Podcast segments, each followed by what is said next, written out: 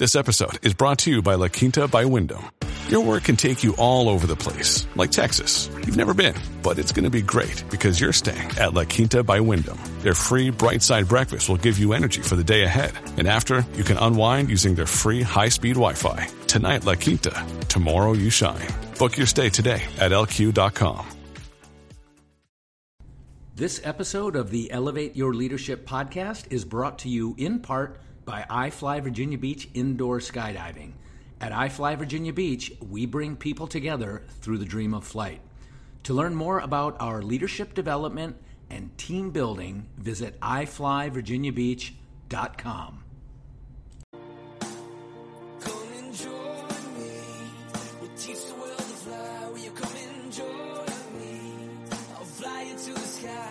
Welcome to the Elevate Your Leadership podcast series with U.S. Navy Special Operations veteran, CEO, and hockey fanatic Bob Pizzini. Bob discusses leadership, success, failure, defining moments, and hard lessons learned with guests who are intentional in their approach to leadership. Leadership is a perishable skill. Use it or lose it. In this series, entrepreneurs, industry executives, academics, public figures, and other highly effective professionals share their formulas for success with you. Welcome, everybody, to this episode of Elevate Your Leadership with me, your host, Bob Pizzini. If you've listened to my previous episodes, which I hope you have, you will know that I love to have discussions with people who not only bring great value to me and my organization, but these are people who I know will bring great value to you and your organization. And today's guest, Jen Kiggins, State Senator Jen Kiggins, has done a lot in her life, and the value that she's going to bring to us through this discussion, I think, is going to be tremendous. I'm going to read Jen's bio briefly. Jen Kiggins is a former Navy helicopter pilot and current geriatric nurse practitioner who was, who was elected to Virginia's 7th Senate District seat in November 2019. The seat includes parts of Norfolk and Virginia Beach. After completing Navy flight school and being winged as a naval aviator in 1995, Jen served for a total of 10 years as a helicopter pilot flying H 46 and H 3 helicopters. I've jumped out of plenty of H 46s.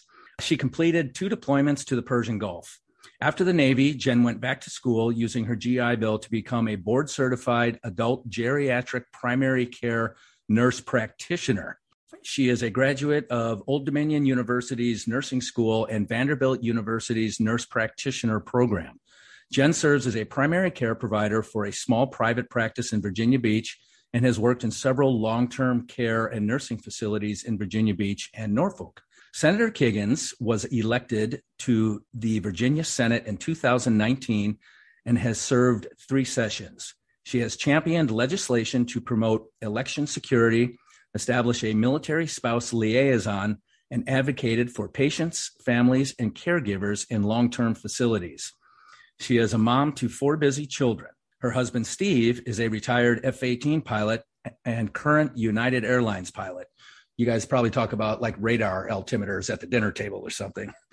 Senator Kiggins is now running for Virginia's second congressional district, which includes Virginia Beach, the Eastern Shore, parts of Chesapeake and Southampton, Isle of Wight, Suffolk, and Franklin County.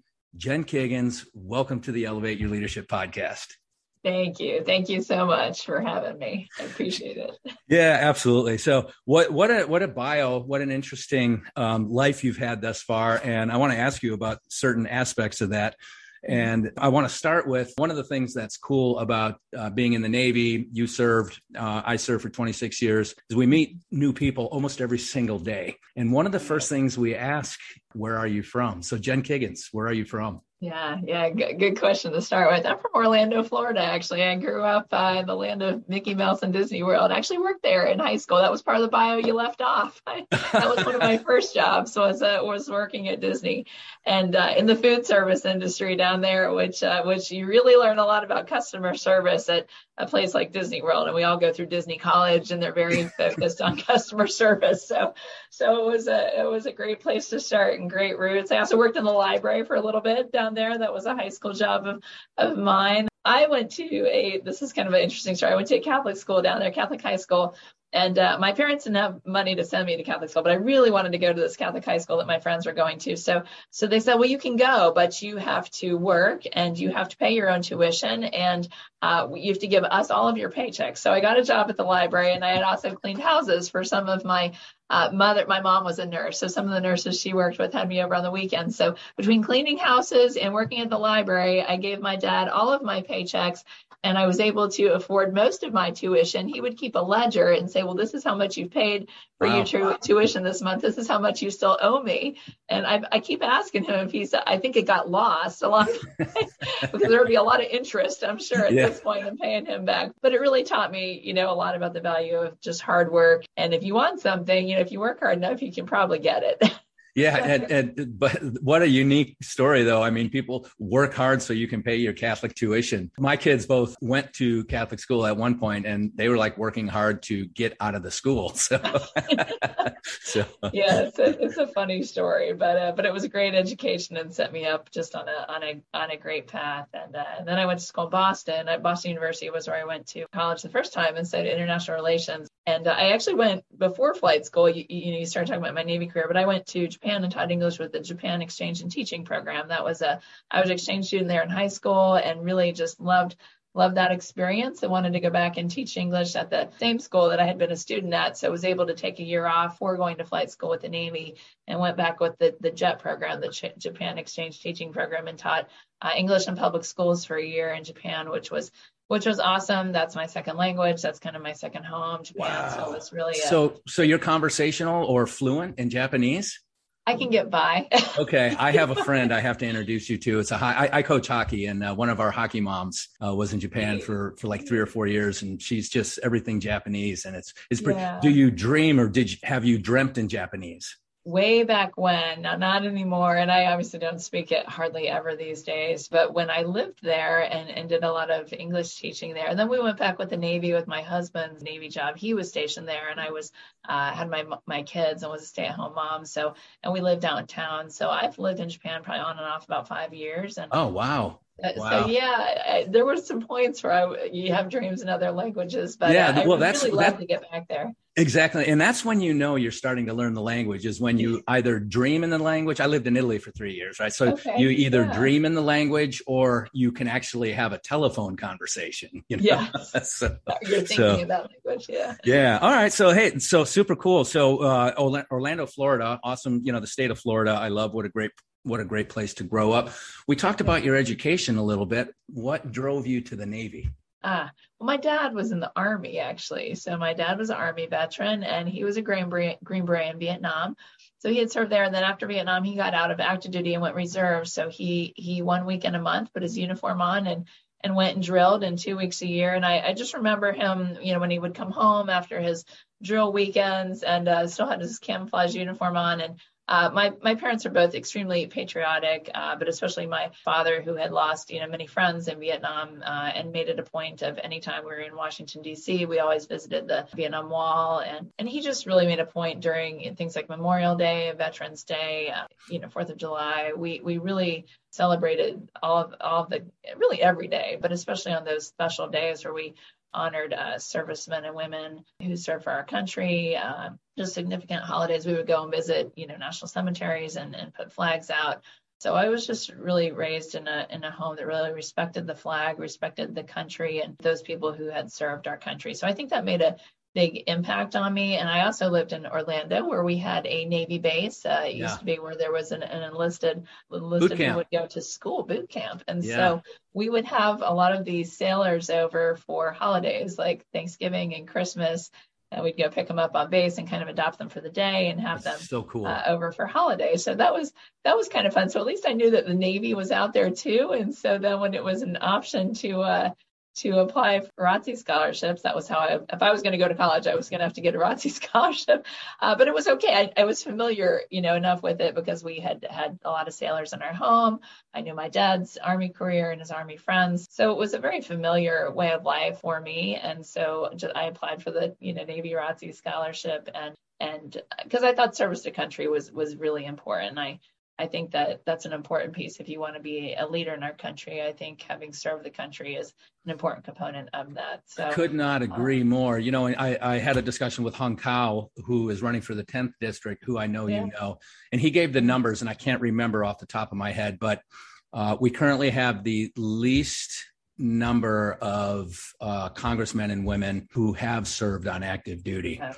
Uh, it's a historic low, which is unfortunate. And I really believe, I, I wish that service in some capacity, it could be, you know, Peace Corps, it could be some other form of government service, but uh, maybe you can have that discussion when you get in there and uh, Yeah. make some form of government service a requirement to even be eligible to run. You know, what a, yeah, what a difference definitely that would make. helpful. Very helpful. Yeah. Yeah. So, so Navy and then how and why helicopters? so I graduated from college after my four years of, of Navy ROTC, which I loved. I, lo- I loved the ROTC program. It was a, it was a great balance. I was in a sorority in college and you know studying international relations, and so it was a great in Boston, which was a great college town. Navy ROTC was it was just kind of a good a good balance to everything else I did in college. But I graduated in '93 which was the year that women could fly in combat for the first time. So that was very exciting. I had a ROTC commanding officer who was a Tomcat pilot. Uh, who was obviously kind of biased towards aviation, and I thought of different things to do. I, I thought about intelligence and cryptology, and and he said, well, you know, women can fly in combat now. You should really think about aviation. And uh, so I said, well, that that sounds like an awesome challenge, and uh, and kind of being the tip of the spear. And uh, you're right. I'm gonna I'll put aviation first. So you know, we have our dream sheet and, and we list, and so I did. I put I put aviation first. And so after I went and taught English in Japan and came back, started flight school, and it took about three and a half years for me to get winged uh, as a Navy pilot, and uh, and then uh, Navy flight school is hard. I didn't have any flight time before I went to. I had an hour. My parents bought me an hour in a Cessna that flew over Orlando and, and Disney and everywhere. So that was the only time I had been in a in a small airplane before I showed up uh, at Navy flight. Now my husband, who flew F-18s, he had his private pilot's license and and uh, had many years of flying experience. So for me, showing up, it was a it was a crash course in, in how to fly, and and I was very happy and content to choose helicopters. I really liked that uh, that mission that we did, which was which was a lot of serving the fleet, uh, flying passengers, mail, cargo. I love Special forces, special ops guys Special like me, forces, guys flew me all over the place. people that jumped out of my good helicopter for no reason. Um, so, uh, so I love that mission. So it was, um, it was an easy choice to go uh, to choose helicopters, and I loved ten of the best years of my life. Yeah, so cool. I'll tell you what I miss most about uh, the Navy is is you know you you get on a mission, you you link up with your helicopter pilot crew. We we pre-brief. I'm sure you've done HRST, Cast, SPIE, uh, military freefall, all that stuff, and, and just you know you, you you link up. Everybody is a professional. You know we're talking about life and death and but but at the same time it's just being around people who are good at what they do is so fun and it's Yes. it just makes you really want to do your job really well you know you don't want to be the Yeah. weak the weak link Yeah, So- everybody was very professional, and you're there to do the same mission, and you're on the same team. And we, we don't talk about politics, we don't talk about religion, we didn't talk about what's going on in our home. You know, everybody was compartmentalized, everyone was very focused. exactly we were there to do to do a mission. Everyone was professional. We were all there in our uniforms. We were safety was always paramount. So you know that's what we were focused on. What do we need to do to get the job done? Yeah Uh, so it was it was wonderful to work with people like that. You know, day in and day out. And uh, exactly and, Yeah, and exactly right. Many of those missions you mentioned. I'll, uh, I'll I'll just let all our dear listeners know before we hit record and started. Jen commented on the uh, photograph behind me, which is the my leader's logbook for the Elevate Your Leadership offering that I have. But she's like, "Who's that jumping out of a perfectly good helicopter?" And and I, I won't ask you to repeat what I said because it probably hurts for you to say something like that. But but what I said is, there's no such thing as a perfectly good helicopter. So That's debatable. yeah, yeah, or airplane for that matter. So yes, yes. So Okay, so we talked about where you're from. We talked about why you joined the Navy and what you did in the Navy, and so awesome, so so cool. What a great life up until that point. And then the 10 year mark, you're like, okay, time to go, time to go be a nurse practitioner. Now, how did that change in profession come about? Yeah, I deployed a couple times to the Persian Gulf, and we did some great just humanitarian missions around the world with the Kosovo conflict and and being in the Adriatic as well. So I got to see and being in the Persian Gulf uh, when they kicked weapons inspectors out of Iraq. So I'd gotten to see uh, many parts of of the world and really appreciated you know what our military was doing. But uh, but my husband, so my husband and I were deploying back to back. He was uh, we had met in flight school and we had gotten married uh, when we started our sea tours. So we were we would deploy. I'd come home, he'd leave, he'd come home, I'd leave, and we did this for about three years. And then on our short tours, I was stationed at NAS Oceana doing search and rescue, and he was in one of the squadrons there, the VFA 106, one of the training squadrons. So towards the end of our shore tour, we started to have children, and uh, I decided we would go back to sea duty then at the same time, and we could have probably, you know, alternated a little bit, but I decided to resign my commission at that point. My uh, service obligation was up. It had been about 10 years and and so he was going to stay. We were going to go back to Japan. That's when we went and he would be forward deployed. Uh, so it just it didn't really make sense for both of us to stay active. We we could have. My mother was was not as excited to, to help with Still raising the challenge, kids. though. Yeah, And yeah. I started. I had a second child, and anyway, we have four children. So we made kind of a hard decision, but uh, but I decided to get out to be a stay-at-home mom for which I did for about five or six years. Uh, and support him, uh, which being a military spouse is a very, very, very important and very hard job. Having done both sides, sometimes I think being the spouse that stays home is is the harder job. I think Yeah, for sure. for So, sure. uh, so I did that, uh, and and then since I was home and raising the kids, and that's as any stay-at-home parent will tell you. I mean, that is definitely a job with many challenges. Uh, Oh, so sure. I I did that uh, and was lucky to be able to to stay at home with my children for five or six years. But then I had a GI Bill, you know, that I say was burning a hole in my pocket, and I, I loved being a student. And uh, and we came home from Japan after our tour, and I have a mother who's a nurse and a brother who is also a nurse. And most importantly, I had grandparents who who really made a uh, impact on my life. I had one set of parent grandparents who lived in New York City that traveled the world that was very independent. And I had another set of grandparents who, uh, my grandfather lived in a nursing home that was not a great nursing home, didn't smell good. He was always tied to a chair. He had Alzheimer's disease. It was, it was not a good uh, when we visited him, it was always very sad. So they made kind of big impacts on my life and different ways of aging. And uh, and I knew that I wanted to to try to help that patient population, those older adults, our greatest generation. There's a lot of respect for not only those people who would serve, but just uh, just older adults are kind of a, a voiceless group, a group that doesn't have a lot of advocates. It was uh, awesome to go to nursing school on my GI Bill, and I and we came back to Virginia Beach to be stationed again. And I was able to go to ODU and uh, when my children were started school so I, I went back to school myself loved odu it was a great nursing program and then went right to vanderbilt to study to become an adult geriatric primary care nurse practitioner and then was able to, to continue uh, in long-term care assisted living facilities did, did some time at evms at their center for geriatrics uh, have done home health and hospice, and most recently uh, worked in a smaller primary care clinic. So keeping our older adults independent for as long as possible. Uh, so they can enjoy their their golden years. But I just really love that patient population. It's been a great a great place to to learn from them. They're some of the wisest, just smartest, uh, you know, just most grateful people I've ever worked with. Uh, and so I love being an advocate for them in politics as well. But but I, I love my geriatric nurse practitioner job. I, I miss it. I'm not able to work as much these days. Yeah, yeah. Well, so so cool though. Um, I, I just want to comment on a couple things there. I, my wife Julie and I have twins. They're 17 years old, and when they were born, uh, my wife stopped working as well. And you know, Mhm. if, if you have the means and the capability to be a stay at mom, a stay at home mom until the kids start school. I just think that's the best way to do it, really. And you're right, it is. You know, one child is one child, one diaper, one one runny nose, one sickness. But when you have more than one, it's exponential, right? It's not like okay, two diapers and two running because Right, right. somebody always has something, right? right yes and and so that was that actually was motivated me to go to nursing school as well because i would go to the doctor so much with these four kids i'm like but i knew what was wrong with them what medication they needed what their diagnosis was so i'm like you know i'm just going to go to school myself and and so i can can take care of these kids on my i think next time i'd try, probably try to find a pediatrician that i that i liked a lot because it was a lot of work i'll say you know it was a lot of Yeah. work to go through those years of nursing school but but it was well worth it and uh and then i got to do you know a, a Yeah, second career that cool. i love so. Yeah, you know, the other thing I'll comment on real quick is being a veteran of special operations, you know, TBI and PTSD are things that I've been heavily screened for. And luckily, Um, the mildest form of TBI is anything is all that was ever really detectable. But I still went through some really advanced programming to treat things like that.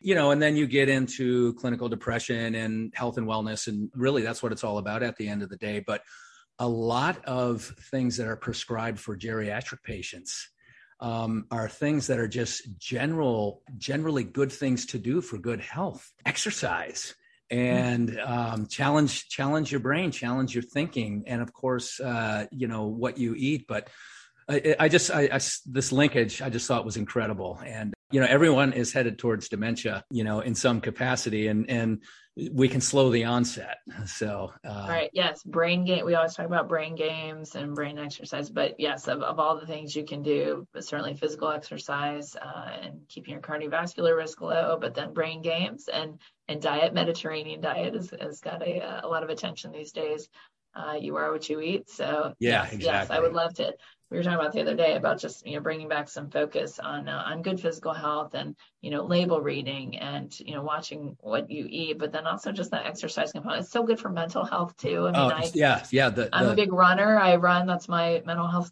you know, of choice. Oh yeah, yeah. choice because I just think that's the, that that adrenaline adrenaline release is is really important. So yeah, so we'll put in a plug for good physical health and yeah. exercise. Oh no, huge. And, and just uh, when I do the Elevate Your Leadership offering I, I literally talk about how when we elevate our heart rate to between 60 and 85% of your age recommended maximum, neuroplasticity triggers like a light switch, right? The brain's ability yes. to grow, yes. change, adapt, and heal. And this is one of the things when I went through these veterans programs, you know, kind of connected the dots.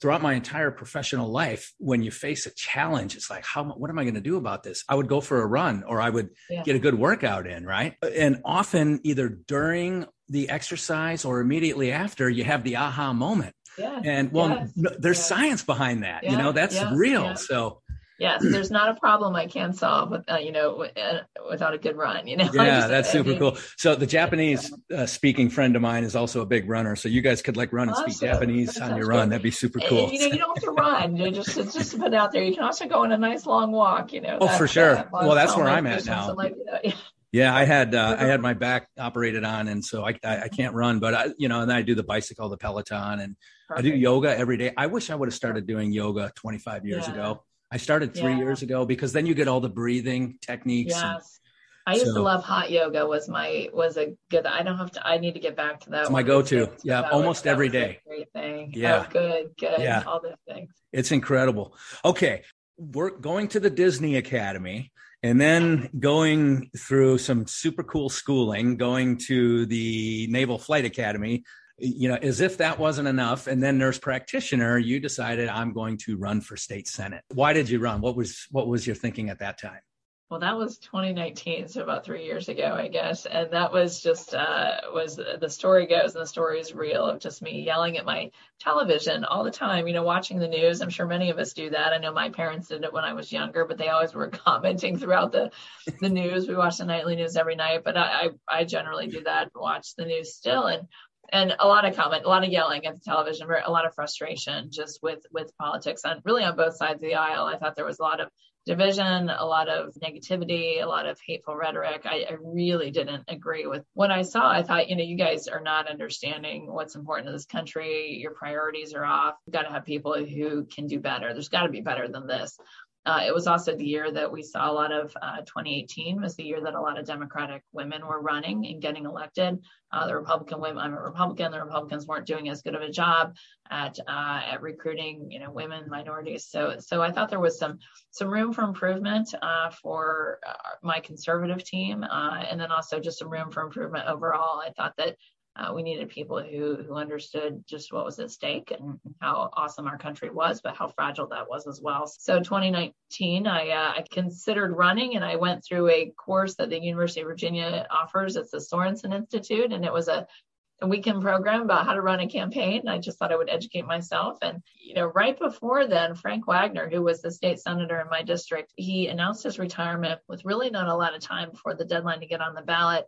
So I went to the Sorensen weekend and uh, really learned how to run a campaign. And I said, well, you know what? I considered running for Congress because I saw Elaine Luria, you know, won and and in 2018, and uh, the Senate seat opened up, and uh, state government is is we're part-time legislators, so we can still do things like have our a day job and have a career, you know, in another field. And and my kids were in high school, so they were getting older, but uh, but still probably needed me a little bit. So so I decided to run for that seat, and then we had about two weeks to get on the ballot, and you have to get, I think it was 250 signatures, you know. So so we literally ran around in about a, a week or two's time and uh, and got our name on the ballot, and then kind of the rest is history. Just worked very hard on the ground, and you know was able to uh, to win a a uh, contested primary in 2019, and then uh, and then a really tough fight for the seventh district Senate seat, which is Virginia Beach and and part of Norfolk, and uh, and win and and have been in the state senate since 2020.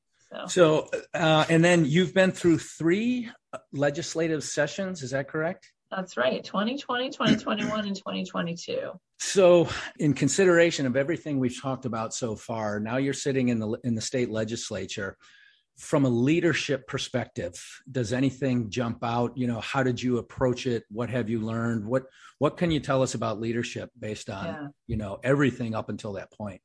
Yeah well i think an important component of me for leadership for, of leadership is listening and uh and i I think I'm a product of both of my parents. Uh, my dad, who was who you know retired as a colonel in the army, army, and then my mom, who's a nurse. So, but my mom is definitely has a more uh, more outgoing, shall we say, personality. She's very she'll she'll definitely tell you her opinion.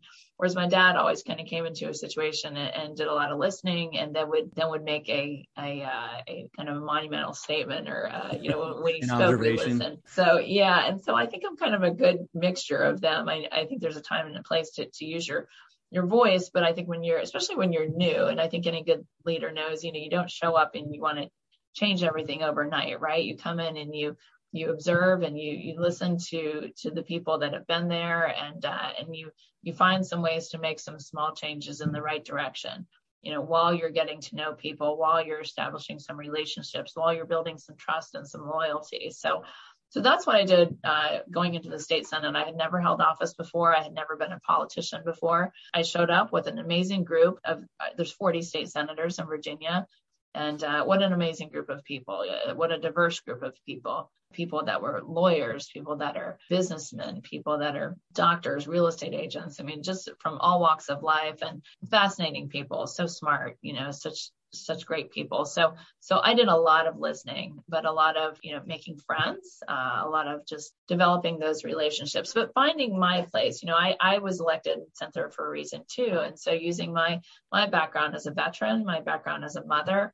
Uh, who had kids in school, who uh, who was a military spouse, so I was worried about things like community safety, uh, I was alone a lot, you know, when I was left. Uh, my husband deployed, and and then I was a nurse practitioner, so I understood healthcare and I understood mental health challenges, and I understood older adult, especially healthcare challenges. So when it was my place to speak, you know, those are my areas of expertise, and that's when I especially used my voice. But the first year, it was definitely a lot of listening, and then as I have been there, you know, this past year. Uh, I was able to uh, you learn you learn a lot as you go and taking a lot of advice. Uh, so you're able to impact, I thought, more change. The more experience I've had being a legislator, understanding the legislative process, which is a which is a whole other world when you just the committee process, you know, developing bills and legislation and working with lobbyists and, and working with your constituents and people you represent and uh, what's important to them because you're sent to do a very important job and that's to vote for your district. And you know there's a lot of different voices out there so you want to be the best representative. And i represent a district that's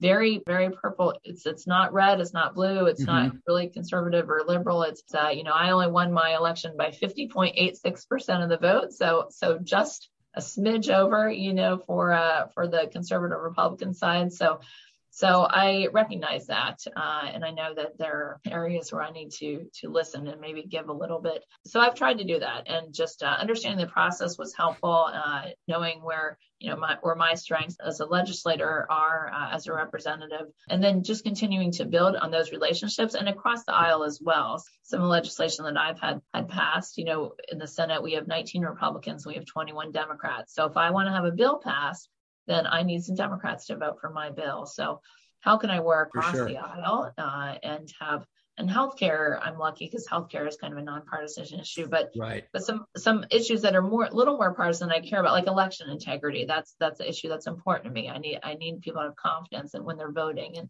and so I had a bill this past session about clearing the voting rolls of deceased people with more frequency. So I needed some Democrats to understand what I was trying to accomplish, uh, to vote for my legislation, which which we did. And we had you know 30 32 people in the Senate voted and then eight voted against, but 32 people out of 40 voted for that particular bill. So that was a great great. victory. But again, working on those those relationships and always with the premise or with the you know mindset of why I ran for this office in the first place, and it was because I hated negativity. I hated the div- divisive rhetoric.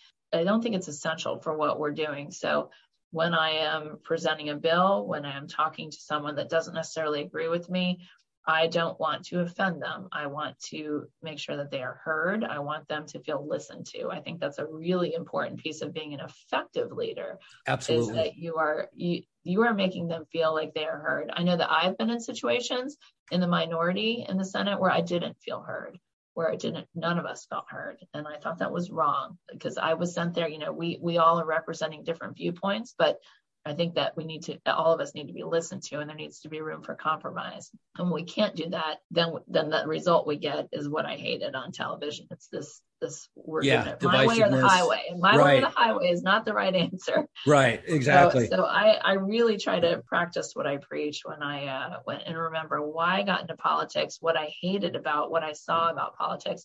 And I think as veterans, it's it's easier for us to do. I think we really are focused on what is best for the country, what is best for Virginia, what is best for the people that we represent. It's it's easy for me to do as as a just focused on that mission. And I think other veterans probably find it a little easier too. We don't partisanship and this, especially this hateful words and things that we use. I, I don't think that's necessary, and it really is distracting. So- Was anybody uh, on the other side of the aisle in the Virginia leg- legislature? Uh, did they have prior military service? There's a gentleman that's in the Air Force who's in the state senate, Dick Saslaw, who's one of our majority leaders. He he's had he was in the I think the army for a few years. There's a few of them. Okay, but- Okay. And we have a veterans caucus, so we get together Oh, as, good, a, as good. a bipartisan group of veterans. yeah. Uh, and the House of Delegates has several as well. So, Okay. so, good. uh, good. so yes. we And, and the reason I ask is certainly it's for me, it's easier to have discussions. It's easier to have discussions with veterans. And these discussions could be, they could have what, what I call dynamic tension, right? You could disagree on something, but you're not disagreeable with each other. Right. And right. and that's kind of what we had to do in the military. You know, we had core values in the Navy, honor, courage, and commitment. And that doesn't exclude anybody. You talked about a voice and making sure everybody's heard. And and and that's what has to happen. My company now, I have 40 people, and the newest member on the team has just as much of an opportunity to be heard as me or anybody else. We Right. we want to hear from everybody. It's it's critical. Those are your tactical kind of frontline people. So I, No, I think you're agree.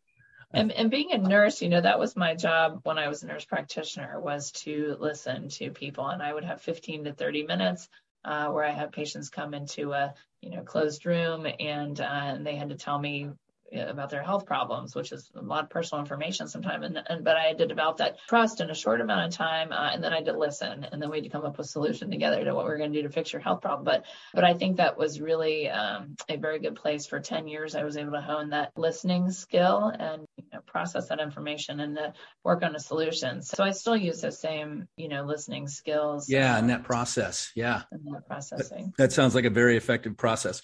All right, we're going to take a quick pause for capitalism. Jen and I are both good capitalists. When we come back, we're going to talk about why Jen is running for the second U.S. congressional district. Back in a minute. When you need mealtime inspiration, it's worth shopping Kroger, where you'll find over 30,000 mouthwatering choices that excite your inner foodie. And no matter what tasty choice you make, you'll enjoy our everyday low prices, plus extra ways to save, like digital coupons worth over $600 each week. You can also save up to $1 off per gallon at the pump with fuel points. More savings and more inspiring flavors make shopping Kroger worth it every time. Kroger, fresh for everyone. Fuel restrictions apply. And we are back talking to Jen Kiggins. We talked about the Disney, Disney, Disney World or Disneyland? Disneyland, right? Disney World in Orlando. we talked about the Disneyland employee. We talked about the Navy helicopter pilot. We talked about the nurse practitioner. We talked about the state senator. Now, I would like to ask you why it is you are running for the uh, second district in uh, the state of Virginia. Yeah, thanks. That's a great question. So, so when I sat through in Virginia for my my three years, and especially my first two years in 2020 and 2021, we had one party that ran the General Assembly, so that we had a Democrat-controlled Senate and House, and we had a Democratic governor. So when we when you're in that type of position where there's one party rule, we call it, and one party has the majority, we see that party really go to their corner. Uh, and and in my opinion, as a conservative Republican, there was a lot of legislation passed and uh, that that I certainly didn't agree with that I didn't think it was in the best interest of Virginia uh, and the people I represented. But again, I talked about you know not having that voice, and I just think it's a dangerous way to govern when you discount the whole. Ha- Virginia in general is pretty purpley, right? We've seen it flip this past November. Went from Democratic rule to we got a Republican governor, Lieutenant Governor, Attorney General, and House. So we're we see a lot of flip flop, you know, in Virginia. But uh, to completely discount uh, one half of the people's opinions. It was a dangerous way to govern. It made the Democratic Party really run to an extreme agenda, a really radical agenda that I didn't agree with. So it was hard to sit through. It's been better this past session where we've had some balance and much appreciated. So I see that same same thing happening in the federal level, right? We've got a Democrat in the White House. We've got uh, a Democrat controlled House of Representatives, and we have a Democrat Senate. It's 50 50 with the vice president, similar to Virginia, but where the vice president breaks the tie. So, so you've got one party rule, and when we have one party rule, I mean, I look at the reasons I run right now and the and what you know, issues that Americans are caring about and the Virginians are caring about, you know, the economy. We look at the just talking about the economy and, and gas prices and grocery prices and and uh, workforce challenges and and grocery shortages and and so many people are struggling just financially. People are having to choose between, uh, you know, paying bills and going on vacation. I've had so many stories about people are carpooling and and I. Uh, we're faced with a lot of decisions and even saving for retirement. You know, we can't save as much for retirement, so we're having to work longer. So people are having to get more jobs. Uh, these are the issues that every single American, I don't care if you're Democrat, Republican, or Independent, you know, are caring about. That is and uh, in my opinion, that's the result of a lot of failed policies. You know, love them or hate them, the last guy in the White House, you know, we had an economy that was, despite Thriving. a pandemic, Thriving. that was thriving. Gas prices were low, people had jobs. Uh, you know, we had a great standing on the world stage. We had a border that wasn't in crisis. So again, in my my opinion, and I'm a Republican, I see a lot of room for improvement. We switched it up in the White House, and we got it economy that that's now a disaster. We've got a crisis at the border where we're letting all kinds of people into our country, which is filtering into even into states like Virginia, where we're seeing increased rates in crime and human trafficking and drug trafficking. And then we see some of the the issues on the world stage, which is a veteran and as a a wife to a veteran, and now I've got kids in the military. My son is at the Naval Academy. I have a son. Congratulations. in That's awesome. Thank you. But you know, I think of my kids, and now my kids are going to inherit some of these problems that we're not the deterrent that we used to be in the military. And there's one thing that really frustrates us as veterans, it's we we understand the importance of world peace and stability. We know that our military is great, but we got to we got to work to keep it there. This is an all volunteer force. What can we do to support these guys, not just through pay, but making sure they've got the ships they need, the weapons they need, the support and resources that they need. So I just feel like the current administration is does does not have our backs as as a uh, as for the active duty and, veterans. Uh, we need to get some better leadership in place so that our friends are trusting us out there on the world stage and our enemies are fearing us again. Because I worry that this is this is where we're at. We watched what happened in Afghanistan last year. That was not great.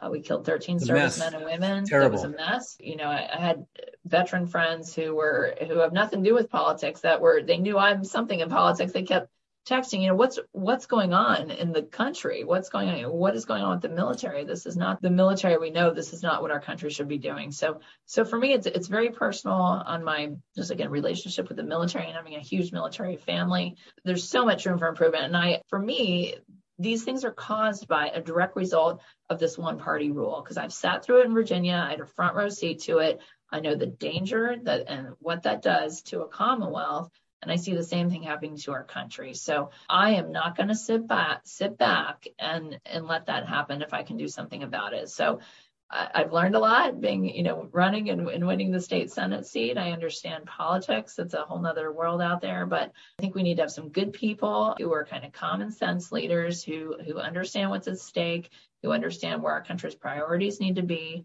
and who understand and, and can get things done effectively without being offensive, without being negative. I think our country doesn't need that. We don't need that negativity anymore. We can get things back on the right track. I think of when, you know, when I was growing up, Ronald Reagan was president, and I, I'm a big fan. I'm a, I'm a big oh, Ronald. Oh yeah, but you absolutely. know, we, we were all on the same page. We loved the country. We flew our flag. We were, uh, you know, we all stood for the national anthem. So uh, Ronald Reagan had this on his desk in the Oval Office, and I actually, I actually got this from. So for the listeners out there, I'm I'm showing a little placard I have that says "It can be done."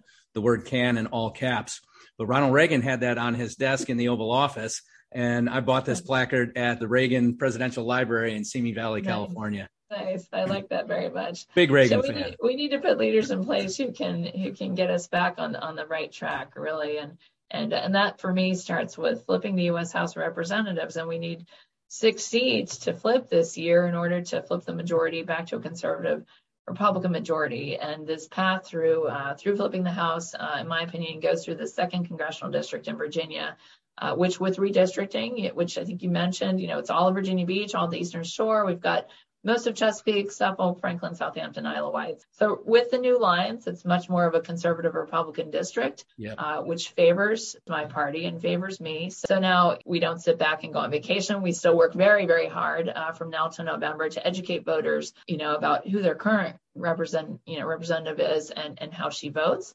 Uh, and and uh, what I stand for, and uh, in my voting record in the state senate, who I am as a conservative, uh, and what direction I think the country should be going in. So, uh, and then we need everybody to come out and vote in November. You know, that's an important component of this is uh, is people using your your voice, which is through voting. So, you know, registering to vote.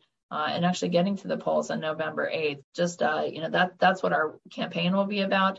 Uh, education. So uh, you know our, our, current representative votes with Joe Biden Nancy Pelosi 98% of the time. So if you were in agreement with that team and the direction that they're taking our country, then you can vote that way. But I'm offering this alternative, yeah. which is uh, which is a whole different direction. We need to get back to some basic principles, restoring strength in our economy, restoring strength in our border, and especially restoring strength in our foreign policy. So I hope that your listeners are, you know, registered to vote, and and we'll get out there and uh, and make the right choice in November. Yeah, well, there's no doubt in my mind that uh, that's going to happen, and I'm very confident. I'm looking forward to that date, and uh, you know, the date that you do take the oath, and that is the day that all all these things you mentioned that are wrong, that are going in the wrong direction, hopefully will get reversed. I mean, the border, the border in and of itself is such a crisis. It is. It's an invasion. It's a crisis, and the fact that it's ignored and not even talked about. And you know, that's one of the other things. So with your your competitor Elaine Luria, I have never heard her or read in her um, you know in her messaging anything about the border or anything about um, national security as it relates to international relations.